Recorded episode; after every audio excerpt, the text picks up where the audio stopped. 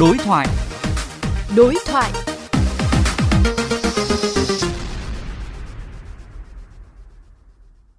Thưa các bạn, thời gian qua không ít sự việc trẻ vị thành niên quan hệ tình dục sớm rồi mang bầu sinh con, nghiêm trọng hơn là phá thai hoặc rơi vào vòng lao lý, khiến nhiều bậc phụ huynh cảm thấy lo lắng. Phải chăng chúng ta đang chậm trong việc giáo dục giới tính cho trẻ?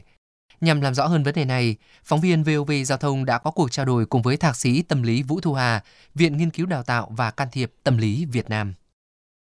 Thưa Thạc sĩ Vũ Thu Hà, bà có nhận định như thế nào về việc giáo dục giới tính cho trẻ em hiện nay? Chúng ta cũng chưa thực sự quan tâm về giới tính và giáo dục giới tính cho các con. Sự phát triển của Internet, sự phát triển của thông tin, vì vậy các con thường trao đổi, chia sẻ qua các mạng xã hội và con con cũng biết về sự phát triển về cơ thể, sự trưởng thành của bản thân mình hoặc là có những cái cảm nhận rung động khi mình mến ai đó. Nhưng mà không phải kiến thức một cách chuẩn. Tôi cho rằng không phải là bạn nào cũng muốn quan hệ tình dục nhưng các con hay hùa và làm theo. Ở lứa tuổi này các con nhận định sự đúng hay sai không phải là một điều dễ dàng. Vì vậy thường là các con thấy các bạn làm thì mình cũng làm theo mà không biết tới hậu quả của nó nhu cầu tư vấn tâm lý học sinh trong nhà trường hiện nay thì ờ, cũng có nhưng mà cũng chỉ diễn ra ở những cái bạn trẻ có thói quen bày tỏ hoặc là các bạn rất thẳng thắn hay là thoải mái trong việc chia sẻ.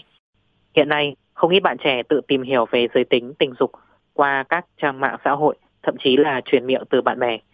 Điều này có thể dẫn tới những hệ lụy gì, thưa bà?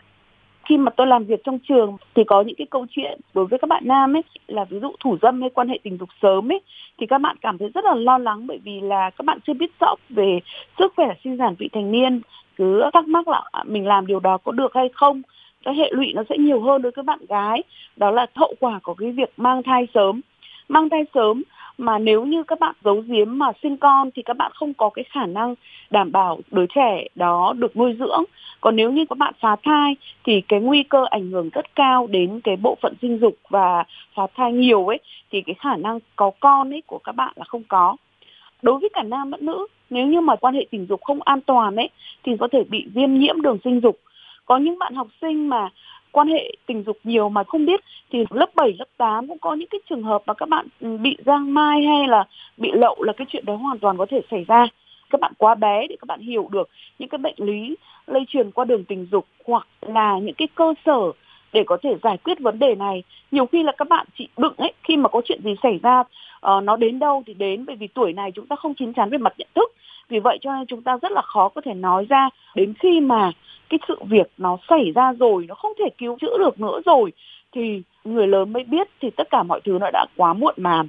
Đấy lại là những cái ám ảnh cả đời. Theo bà để việc giáo dục giới tính thực sự hiệu quả các bậc phụ huynh và nhà trường cần lưu ý những gì ạ? Chúng ta cần phải có một cái thói quen trao đổi chia sẻ với các con. Cái chủ đề này thì không phải là chủ đề dễ vì ngay cả chính bố mẹ cũng xấu hổ đỏ mặt. Nhưng cái quan trọng là bố mẹ phải bước qua được khó khăn đó và bố mẹ cũng thành thục những cái kỹ năng, ví dụ trao đổi, giao tiếp, nói chuyện cùng với con. Các con mà có một cái sự trao đổi sớm thì các con sẽ nhận biết ra được là cần phải làm gì trong những cái tình huống nó cụ thể. Bố mẹ cần phải dạy cho các con biết rằng là những hành động nào được phép và hành động nào không được phép.